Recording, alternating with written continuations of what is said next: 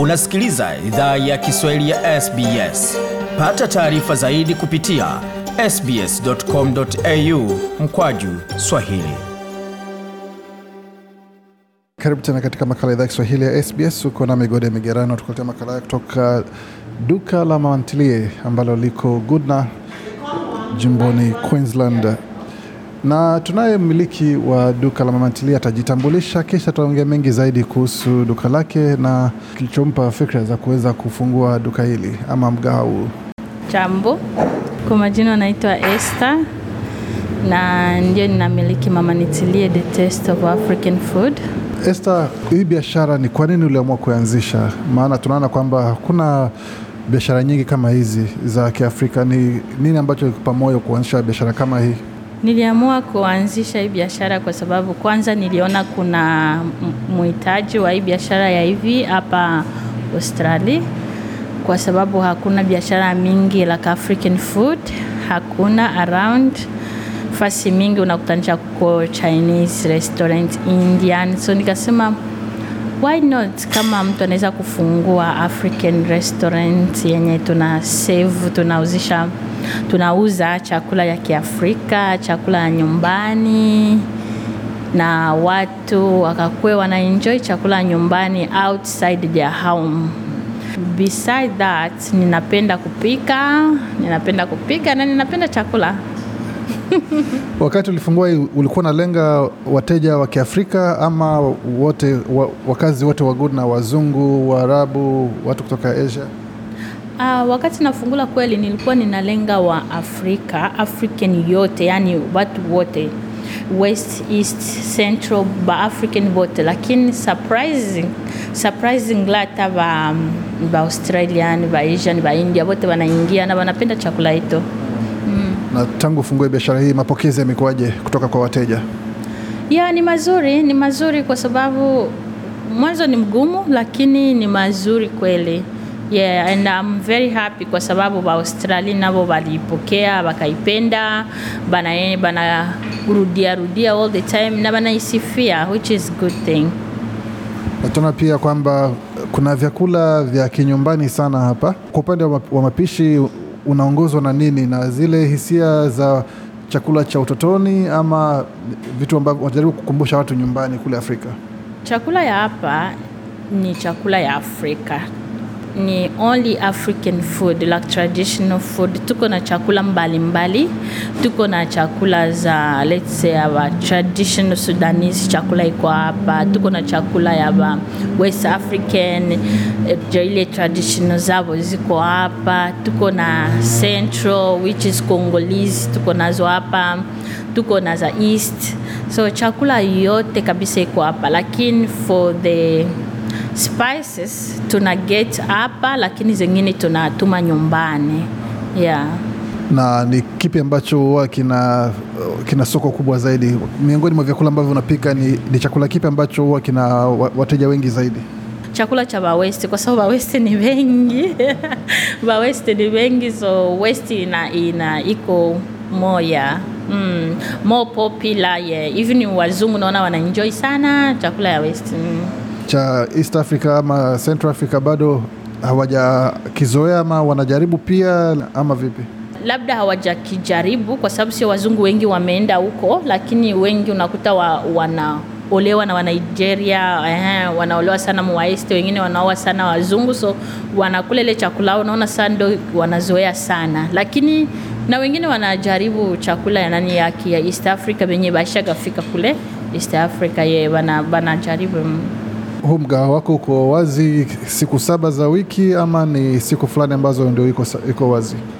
No, tuko hapa tuna open from uh, Monday to Saturday 10 to 8 p.m.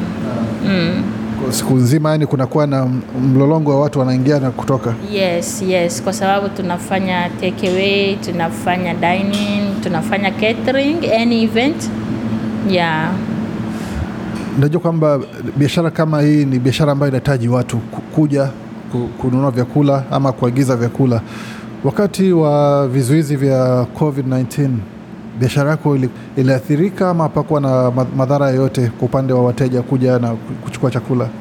Oh no, it was very hard. Ilikuwa very hard, very very hard during COVID-19 kwa sababu kwanza tulifunga hapa, tulifunga yeah, tulifunga tukafungua tena I think in August. Mlifunga kwa muda gani? Tulifunga kwa muda wa miezi tatu yeah, tukafungua tena in August last year yeah.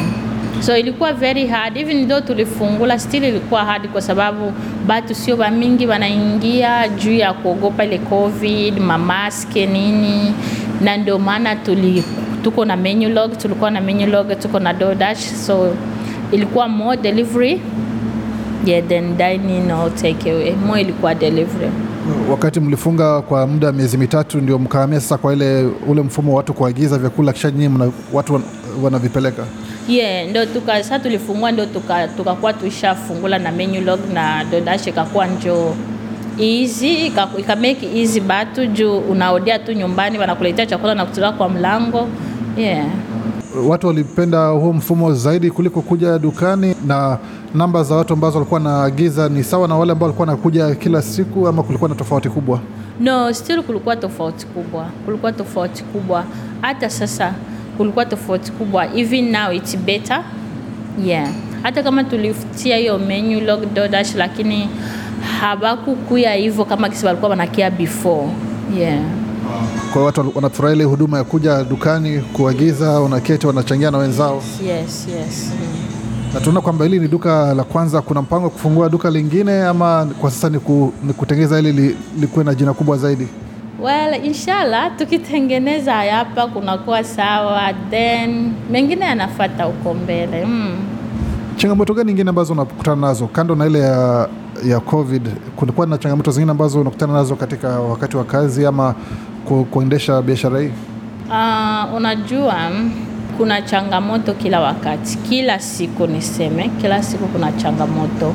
Doa hiyo ya COVID from the beginning ilikuwa very hard, ilikuwa very hard watu ku, ku kuelewa kwanza ku, kuelewa hii chakula. Unajua tunazoea uh, tunazoea Somalian restaurant yenye tunazoea Ethiopian restaurant, so kulikuwa bado ya kuyakuwa hii hapa hapa kwetu. Sasa wakati ilikuya ilikuwa very hard batu kupika eh? ilikuwa very hard hivi ni batu kuingia bazungu especially ilikuwa very hard na ba, na ba Asian bana, lakini kwa sasa banaingia tu very okay. Na watu wetu kawaida hawana mazoea ya kwenda kula nje, wanapenda kula nyumbani. Watu wanakuwa hawana imani sana vyakula vya nje. Unajaribu kubadilisha mtazamo huo vipi? Yes, tulijaribu kuconvince people. Tuliget into convince people like hata kama u, unaweza kupiga kwenda ku restaurant haimaanishi hauwezi kupiga. No inamaanisha this time tuna hii country tu kama kila mtu anatumika. We are very busy in somehow. So pale unakuwa uko busy sana unahitaji chakula haraka ama unatoka kazi umeshachoka unaenda tu hapo kwa mama netilie unachukua kuna watu wanachukua hata tu supu wanachukua supu wanachukua mboga tunasema banaenda nyumbani wanatengeneza ugali haraka unakula unaona? Ina inakufanya na wewe urelax kidogo upumzike ile mchoko ya kazi uingie tena kupika unakia lalo ushachoka sana. Lakini kama unaweza kia kwa mama netilie unakamata tu mboga unaenda unasonga bugali it's okay and uh, batu ba mingi sana banafanya hivyo yeah, batu ba mingi sana bana 5 it's very hard kwa sababu watu wabakuwa wanazoea. Hey, chakula nyumbani sinajipigia tu mimi mwenyewe. Lakini ukizoea uki, uki hapa hata chakula yapo utaisikia iko very different na yenye unapiga nyumbani. Umejifunza nini tangu anze biashara hii? Kwa kwa, kwa binafsi kama mtu kama, kama mfanyabiashara na wateja ambao unakutana nao, ni nini ambacho umejifunza? Ah, nimejifunza you just need to be humble. You need to be humble, you need to be understanding, you need patience. So unatakiwa kuwa na patience sana. And you need to trust people kwa sababu nina nina wafanyakazi so yeah, need to tr I need to trust them in here. Yeah, because if I don't trust them hatuwezi kutumika pamoja. Yeah, lazima tutakuwa na misunderstanding hapa na pale, lakini kwa sababu nina trust na na, na una build ile patience yeah. Na ujumbe ni upi kwa wale ambao wanakusikiza kwa sasa kuhusu biashara hii pamoja na na u, ulipo sehemu ambapo upo watu wa, kama wangependa kuja kutazama ama kujaribu kuonja vyakula vyako wanaweza pata wapi na ujumbe ni upi? Sie tunapatikana Brisbane ama Queensland, tuseme suburb ya Goodna. Uh, address yetu ni namba number 5 slash 11 Queen Street Goodna. Yeah, pale ukikuya utapata kabisa mama nitilie the taste of African food, utaenjoy chakula. Tuko na chakula yoyote ya Afrika, ni wetu kukuya tu ujaribu.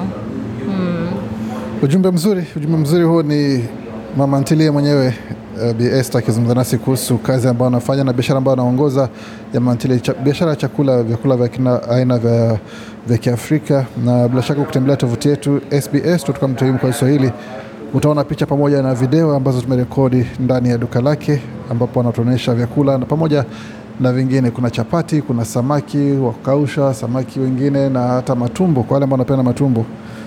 Njoni basi mwonje vyakula vya nyumbani, kumbuke nyumbani kidogo. Kwa mingi zaidi tembelea tovuti yetu sbs.com.au mkwaju Swahili. Je, unataka kusikiliza taarifa zingine kama hizi? Sikiliza zilizorekodiwa kwenye Apple, Google, Spotify au popote pale unapozipata.